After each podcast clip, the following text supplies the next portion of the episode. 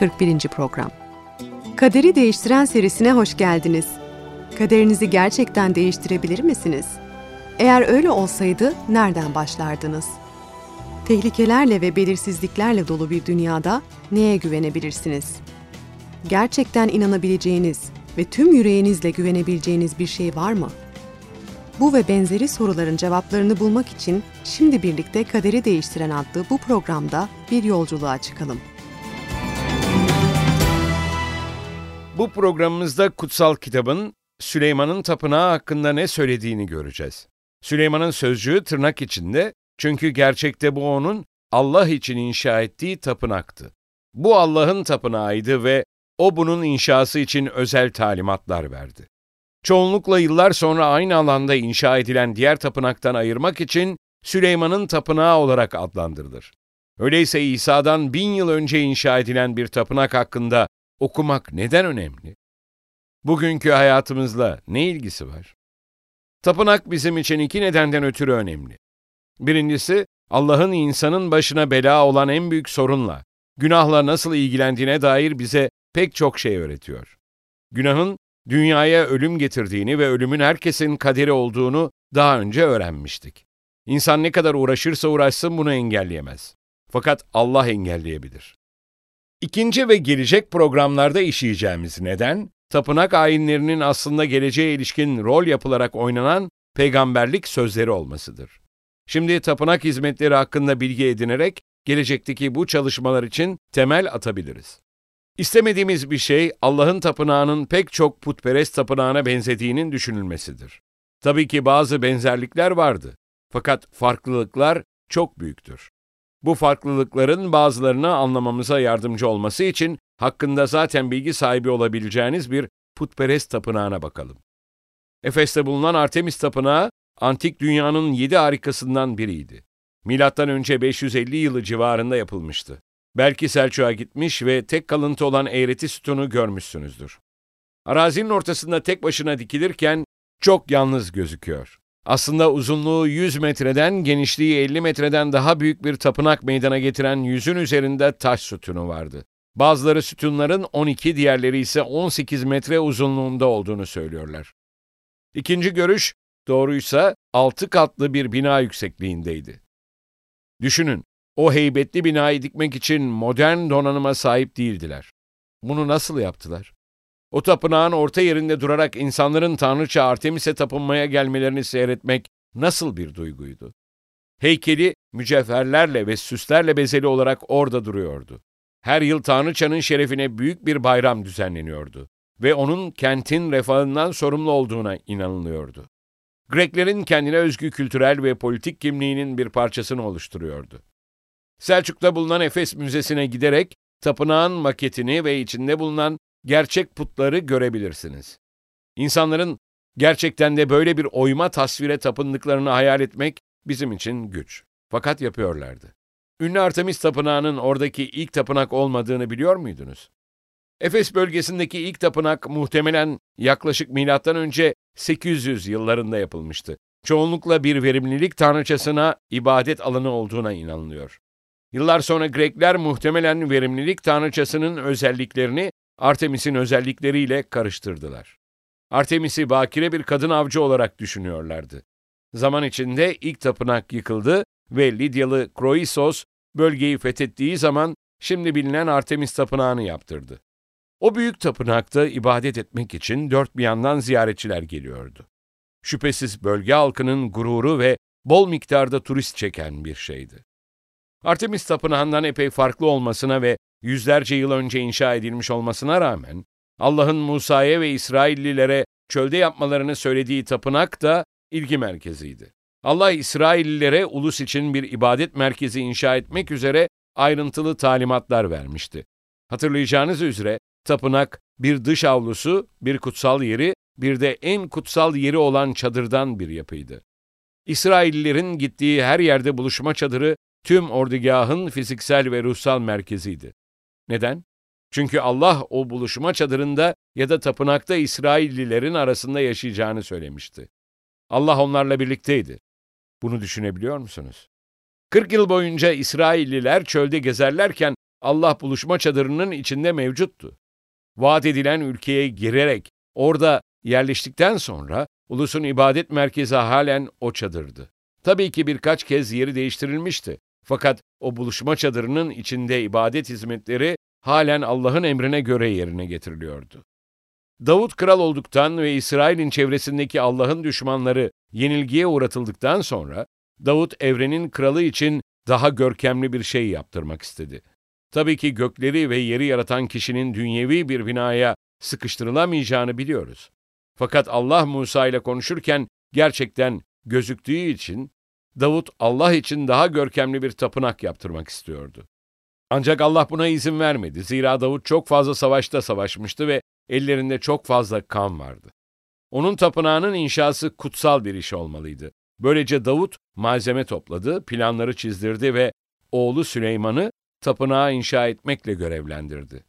İşte bu yüzden tapınağı Davut değil de Süleyman yaptırdı. Şimdi Yeruşalim'deki tapınağın başlıca özelliklerine bakalım ve çöldeki buluşma çadırından ve putperest ibadetlerde kullanılan tapınaklardan ne bakımdan farklı olduğunu, nasıl adandığını ve nasıl kullanıldığını öğrenelim. Bazı kişiler buna neden bu kadar ayrıntılı olarak bakmamız gerektiğini ya da neden bu kadar önemli olduğunu merak edebilir. Doğrusu tapınağın önemi üzerinde ne kadar durulsa azdır. Bize kurtuluş için gerekli olan Allah'la ilgili hayati gerçekleri bildirir. Bize ibadet sırasında Allah'a nasıl yaklaşmamız ve nasıl yaklaşmamamız gerektiğini gösterir. En önemlisi insan zihninin putları düşünerek ya da onlara ibadet ederek hiçbir zaman Allah'ın amaçladığı yüceliğe ulaşamayacağını gösterir. Karakterimizin sürekli olarak gelişmesini istiyorsak, tek gerçek Allah'a odaklanmalıyız. Süleyman'ın tapınağının genel planı çöldeki buluşma çadırıyla aynıydı. Yakmalık sunu sunağının ve bir kazanın yer aldığı dış avlu vardı. Huzur ekmeği masasının, kandilliğin ve buhur sunağının yer aldığı kutsal yer vardı. Ve antlaşma sandığının bulunduğu en kutsal yer vardı. Ancak Yeruşalim'deki tapınak çok daha büyüktü. Çöldeki tapınak çadırlardan ve perdelerden meydana gelmiş geçici bir barınaktı. Çadırın kendisi otuz arşın uzunluğunda, on arşın genişliğinde ve on arşın yüksekliğindeydi. Süleyman'ın tapınağı ise çadır bir yapı değil, kesme taştan bir bina olacaktı. altmış arşın uzunluğunda ve yirmi arşın genişliğindeydi. Dolayısıyla diğerinin iki misli büyüklüğündeydi. Yalnızca iç boyutları otuz üç metre uzunluğunda ve on bir metre genişliğindeydi ve Lübnan'dan getirilen en iyi sedir ağaçlarıyla yapılmıştı. Tapınağın eşyaları da çöldeki buluşma çadırındaki eşyalardan daha büyük ve daha gösterişliydiler. Örneğin Süleyman'ın tapınağının dış avlusunda bulunan kurban sunağı o kadar büyüktü ki çöldeki buluşma çadırının sunağı gibi taşınamıyordu. Avluda rahiplerin tapınak hizmetine başlamadan önce yıkanmak için su aldıkları büyük bir lavabo ya da kazan vardı. Bu büyük kazanla birlikte belirli sunuların parçalarını yıkamak için kullanılan on küçük kazan daha vardı. Tapınağın önünde her biri on metre yüksekliğinde Boaz ve Yakin adı verilen organik motiflerle süslü iki sütun bulunuyordu. Bir kandilliği bulunan çöldeki buluşma çadırının aksine tapınağın kutsal yerinde on kandillik vardı.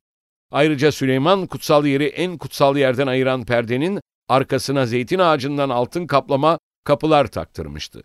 Son olarak bir çift keruv yerine iki çift keruv bulunuyordu.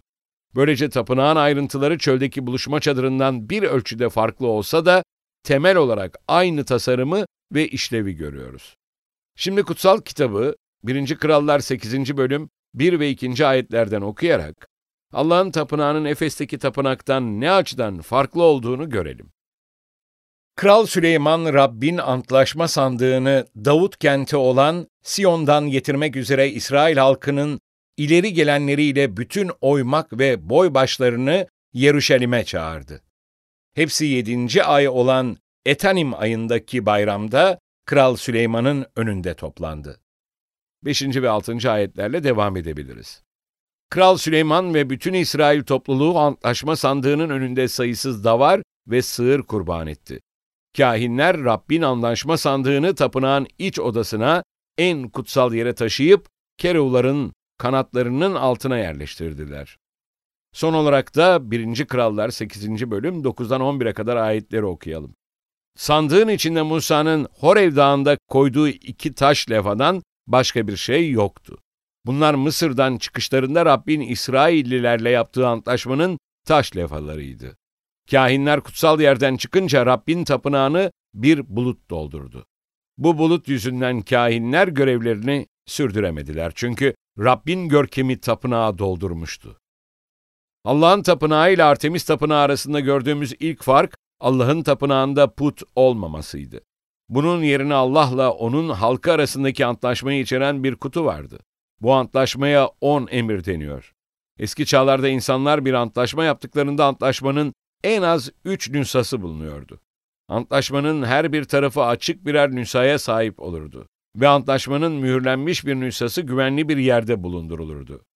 Açık nüshaların içeriğiyle ilgili bir antlaşmazlık ortaya çıkması halinde emanette bulundurulan nüsha tanıkların huzurunda açılır ve antlaşmanın gerçek hükümleri öğrenilerek karar verilebilirdi. Allah'ın antlaşması çok basitti. Yasalarıma itaat eder ve emirlerimi tutarsanız ben sizin Tanrınız olacağım. Siz de benim halkım olacaksınız. Allah onların günahlarını bağışlayacak ve onları bereketleyecekti. Gördüğümüz ikinci bir fark, Allah'ın gerçekten bir bulutun arkasına gizli bir şekilde tapınakta ortaya çıkmasıydı. Kutsal kitabı okursanız, rahiplerin hazırlık yapmadan ve saygısız şekilde içeri girmeleri halinde ölecek olduklarını görürsünüz.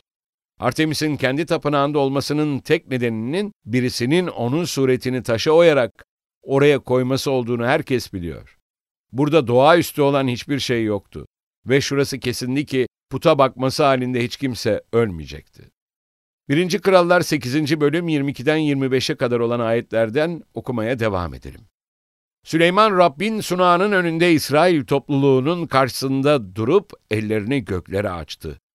Ya Rab, İsrail'in Tanrısı, yerde ve gökte sana benzer başka Tanrı yoktur dedi. Bütün yürekleriyle yolunu izleyen kullarınla yaptığın antlaşmaya bağlı kalırsın. Ağzınla kulun babam Davut'a verdiğin sözü bugün ellerinle yerine getirdin. Şimdi ya Rab, İsrail'in Tanrısı, kulun babam Davut'a verdiğin öbür sözü de tutmanı istiyorum. Ona senin soyundan İsrail tahtına oturacakların ardı arkası kesilmeyecektir. Yeter ki çocukların önümde senin gibi dikkatle yürüsünler demiştin. Üçüncü fark, Allah'ın vaatlerini yerine getirmesiydi. Ve vaatleri yerine getiren Allah yalnızca bizim ona dua etmemize izin vermekle kalmaz, dualarımıza yanıt vermeyi sever. Süleyman'ın duasını birinci. Krallar sekizinci bölüm yirmi altı ve yirmi yedinci ayetlerden okumaya devam edelim. Ey İsrail'in Tanrısı! Şimdi kulun babam Davut'a verdiğin sözleri yerine getirmeni istiyorum. Tanrı gerçekten yeryüzünde yaşar mı? Sen göklere, göklerin, göklerine bile sığmazsın. Benim yaptığım bu tapınak ne ki? Süleyman Allah'ın yalnızca insan elleriyle yapılmış bir binada oturamayacak kadar büyük olduğunu, Allah'ın fiziksel varlığının yalnızca bazı zamanlarda tezahür edecek olmasına rağmen onun adının her zaman orada olacağını biliyordu. birinci. Krallar sekizinci bölüm yirmi sekizden otuza kadar olan ayetlerle devam edebiliriz. Ya Rab Tanrım! Kulunun bugün ettiği duayı, yalvarışı işit. Duasına ve yakarışına kulak ver. Gözlerin gece gündüz, orada bulunacağım dediğin bu tapınağın üzerinde olsun. Kulunun buraya yönelerek ettiği duayı işit. Buraya yönelerek dua eden kulunun ve halkın İsrail'in yalvarışını işit. Göklerden, oturduğun yerden kulak ver. Duyunca bağışla. Biz Allah'tan her gün bereket istiyoruz. Gerek okulda, sınavlarda ya da kariyerimizde, başarı için, gerek bir eş bulmak için, evliliğimizde mutlu olmak için olsun, gerek çocuk ya da torun sahibi olmak için olsun. Bu türden duaların hepsi güzeldir ve utanılacak bir şey yoktur. Göksel babamız ona duayla gelmemizden hoşnut olur. Fakat hakkında dua edebileceğimiz en önemli şey günahların bağışlanmasıdır. İnsanlığı Allah'tan ayıran şey günahtır. Günah, aracınızın benzin deposundaki bir delik gibidir. İçine istediğiniz kadar benzin dökebilirsiniz. Fakat deliği tamir etmedikçe çok uzağa gidemezsiniz. Her birimizin hayatında cennete girmek istiyorsak, günah sorunu çözümlenmelidir. Bunun tapınak hizmetlerinde gerçekleştiğini görmemiz hayret verici. İbadet edenlerin tapınağa kurban edilmek üzere bir hayvan getirdiklerini hatırlıyor musunuz? Rahibe yaklaştıktan sonra ellerini hayvanın başı üzerine koyar, günahlarını itiraf eder, sonra da hayvanı öldürürlerdi. hayvanın kanı avludaki yakmalık sunu sunağının üzerine serpilirdi. Kimi zaman rahip hayvanın etinden küçük bir parça yer ve sonra kutsal yere girerdi. Bu ayinde günahın kaydının sembolik olarak kişiden tapınağa aktarılışını görüyoruz. Henüz tam anlamını görmemize yetecek kadar bilgi sahibi değiliz. Fakat burada gelecek programlarımız için hatırlamamız gerekecek olan çok önemli bir şey oluyor.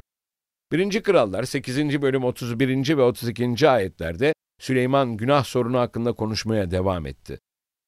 Biri komşusuna karşı günah işleyip ant içmek zorunda kaldığında gelip bu tapınakta senin sunağının önünde ant içerse göklerden kulak ver ve gereğini yap. Suçlunun cezasını vererek suçsuzu haklı çıkararak kullarını yargıla.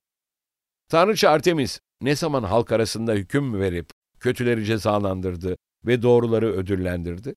Hiçbir zaman. birinci. Krallar sekizinci bölüm otuz üçten otuz altıya kadar olan ayetlerde Süleyman bağışlanma hakkında duasına devam etti. Sana karşı günah işlediği için düşmanlarına yenik düşen halkın İsrail yine sana döner, adını anar. Bu tapınakta dua edip yakararak önüne çıkarsa göklerden kulak ver. Halkın İsrail'in günahını bağışla. Onları atalarına verdiğin ülkeye yine kavuştur. Halkın sana karşı günah işlediği için gökler kapanıp yağmur yağmazsa, sıkıntıya düşen halkın buraya yönelip dua eder. Adını anar ve günahlarından dönerse, göklerden kulak ver. Kullarının, halkın İsrail'in günahlarını bağışla. Onlara doğru yolda yürümeyi öğret. Halkına mülk olarak verdiğin ülkene yağmurlarını gönder. Günahımızın ve Allah'ı reddetmemizin yenilgi ya da kuraklık şeklinde bir yargı getirebileceğini fark ettiniz mi? Bereket için dua ettiğimizde kendi arzumuza göre değil, Allah'ın isteklerine göre yaşıyor olduğumuzdan emin olmalıyız. Dualarımız tövbeyle dolu olmalıdır. Allah'ın tapınağını inşa etmek için başka bir önemli neden vardı. birinci. Krallar sekizinci bölüm kırk birden kırk üçe kadar ayetleri okuyalım. Halkın İsrail'den olmayan ama senin yüce adını, gücünü, kudretini duyup uzak ülkelerden gelen yabancılar bu tapınağa gelip dua ederlerse, göklerden, oturduğun yerden kulak ver. Yalvarışlarını yanıtla. Öyle ki dünyanın bütün ulusları halkın İsrail gibi senin adını bilsin, senden korksun ve yaptırdığım bu tapınağın sana ait olduğunu öğrensin. Bu ayetlerde Allah'ın dünyayı kendi tapınağı aracılığıyla müjdelemeyi amaçladığını fark ettiniz mi? İnsanlar Allah'ın adını duyarak dua etmeye geleceklerdi. Allah da onların dualarını kabul edecekti. Tapınak yalnızca Yahudiler için değildi. İbadet merkezi olarak dünyanın dört bir yanından insanları çekecekti ve onlar da gelip büyük yaratıcı, gerçek Allah hakkında bilgi edineceklerdi. Bu Allah'ın tüm dünyanın İbrahim'de bereketleneceğini söylediğinde İbrahim'e vaat ettiği şeyin kısmen yerine gelmesi olacaktı. İbrahim'in çocukları olan İsrail, gerçek Allah'a ilişkin bilgiyi tüm dünyaya iletmeye çağrılmıştı ve tapınak ibadeti bunun önemli bir bölümüydü. birinci. Krallar sekizinci bölüm elli dördüncü ayetle devam edelim. Süleyman, Rabbe duasını ve yalvarışını bitirince, elleri göklere açık, dizleri üzerine çökmüş olduğu Rabbin sunağının önünden kalktı. İbadetten bahsettiğimizde Süleyman peygamberin tapınakta, halkın huzurunda Allah'a dua ederken ayakta durmadığını belirtmemiz de önemlidir. Saygı göstergesi olarak dizlerinin üzerine çökmüştü. Allah'ın kutsal olduğunu ve ona alçak gönüllülükle ve saygıyla yaklaşmamız gerektiğini her zaman hatırlamalıyız. Bundan sonra neler olduğunu elli beşinci ve elli altıncı ayetlerde okuyalım. Ayakta durup bütün İsrail topluluğunu yüksek sesle şöyle kutsadı. Sözünü tutup halkı İsrail'e esenlik veren Rabbe övgüler olsun. Kulu Musa aracılığıyla verdiği iyi sözlerin hiçbiri boşa çıkmadı. Bu ayetlerde önemli bir gerçek var. Bazen Allah'ın peygamberlere neden İsrail tarihindeki olayların hem iyi hem de kötü yanlarını yazdırdığını merak edebiliriz. Bunun yanıtı çok basit. Allah Musa'nın yasasında İsrail'in kendi sözüne itaat etmesi ve gerçek Allah'a dair bilgiyi dünyaya iletmesi halinde onları pek çok bakımdan bereketleyeceğini vaat etmişti. Fakat onlara ayrıca Allah'ı unuttukları ve onun antlaşmasından döndükleri takdirde neler olacağını da söyledi. Kutsal yazılar Allah'ın kendi antlaşmasına sadık kaldığını gösteriyor. Hem bereketlerde hem de lanetlerde. Bu bize onun bizimle yaptığı antlaşmaya da sadık kalacağının güvencesini veriyor. birinci. Krallar sekizinci bölüm elli yediden altmış üçe kadar olan ayetlerle devam edelim. Tanrımız Rab, atalarımızla olduğu gibi bizimle de olsun ve bizi hiç bırakmasın, bizden ayrılmasın. Bütün yollarını izlememiz, atalarımıza verdiği buyruklara, kurallara, ilkelere uymamız için Rab yüreklerimizi kendine yöneltsin. Ya Rab Tanrımız, önünde yalvarırken söylediğim bu sözleri gece gündüz anımsa. Kulunu ve halkın İsrail'i her durumda koru. Sonunda dünyanın bütün ulusları bilsinler ki tek Tanrı Rab'dir ve ondan başka Tanrı yoktur. Bugünkü gibi onun kurallarına göre yaşamak ve buyruklarına uymak için bütün yüreğinizi Tanrınız Rab'be adayın. Kral ve bütün İsrail halkı Rabbin önünde kurban kestiler. Süleyman esenlik kurbanı olarak Rab'be yirmi iki bin sığır, yüz yirmi bin davar kurban etti. Böylece kral ve bütün İsrail halkı Rabbin tapınağını adama işini tamamlamış oldu. Rab tapınakta yapılması gereken çeşitli sunular ve törenlerle ilgili çok ayrıntılı talimatlar verdi. Tapınak ibadeti Artemis Tapınağı'nda olduğu gibi insanların seçimine bırakılmamıştı. Allah çok titizdi çünkü her bir sununun ve ayinin bir anlamı vardı. Şimdiye dek bunun hakkında çok ayrıntıya girmedik. Fakat yeni antlaşmaya geldiğimizde eski antlaşma tapınağının ve ayinlerinin anlamını daha iyi kavrayabiliriz. Ancak Süleyman'ın tapınağı ne kadar önemli olsa da çok önemli bir gerçeği akılda tutmak gerekiyor. Bunu sonraki öyküyle örnekleyebiliriz. Türkiye'de ulusal marşımızı saygı, gurur ve sevinçle söylüyoruz. Milli bayramlarımız geldiğinde ay yıldızın her binada asıldığını görüyoruz. Bayrağımızın tasvirlerini yapanlar tüm ayrıntıların tam olarak doğru olmasına dikkat ediyorlar. Kırmızı doğru tondaki kırmızı olmalı. Yıldız ve hilal doğru yerlerinde bulunmalı. Diğer uluslar gibi bayrağımızın yere düşmesine ya da yakılmasına izin vermiyoruz. Bayrağımızı seviyoruz. Fakat bayrağımızın ulusumuz olmadığını hepimiz biliyoruz. Birisi bayrağımızı yere atıp üzerine basarsa Türk ulusu yok olmaz. Bayrağımız ulusumuzu temsil eder. Fakat o ulusumuz değildir. Ulusumuzun ve halkımızın bir simgesidir. Ona saygı ve hürmet göstermek iyidir ve doğrudur. Fakat en önemli şey bayrak ya da ulusumuzun başka bir simgesi değildir. Halkın kendisidir. Allah'ın kendisi kendi yüceliği için yapılan tapınağı şereflendirdi. Onu onayladığını göstermek için mucizeler yaptı. Onun tezahürü ve antlaşması oradaydı. Dünyanın dört bir yanından insanları çekiyordu. Bunlar da sonuçta gerçek Allah ve gerçek ibadet hakkında bilgi sahibi oluyorlardı. Kanı dökülen kurbanlar insanın değil, Allah'ın sağlayacağı bir kurtuluşu bildiriyorlardı. Tapınak ayinleri günah ve ölüm sorununun çözüleceğini gösteriyordu. Allah'ın adı tapınaktaydı. Bu yüzden orası kutsaldı. Ancak tapınağın kendisi Allah değildi. Tapınak ortadan yok olabilirdi. Olacaktı da. Fakat evrenin yaratıcısı hiçbir zaman yok olmayacaktı. Evet, Allah'ın adı tapınaktaydı ve bu önemliydi. Fakat en önemli şey o tapınağın Allah'ıydı.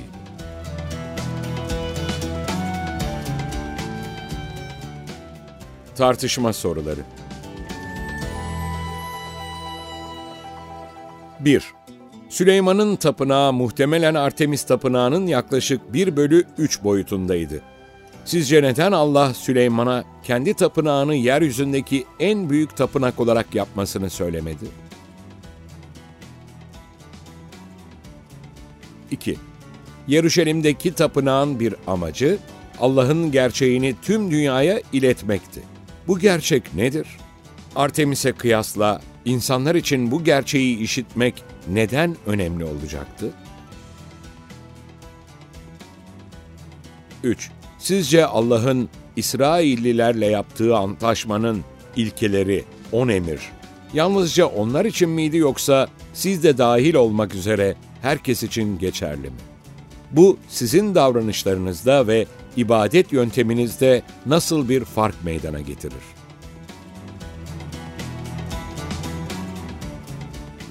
Sevgili dinleyiciler, bu programda Kral Süleyman tarafından inşa edilen tapınağın bize Allah'ın karakteri ve günahların nasıl bağışlandığı hakkında çok şey öğretebildiğini gördük.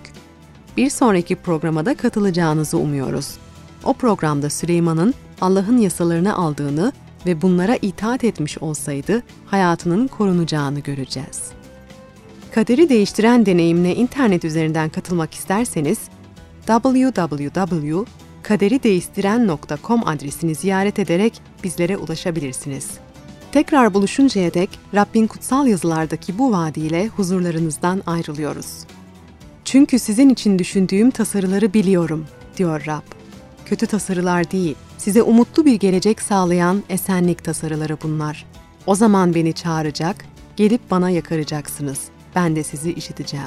Yeremya yirmi dokuzuncu bölüm on birinci ve on ikinci ayetler.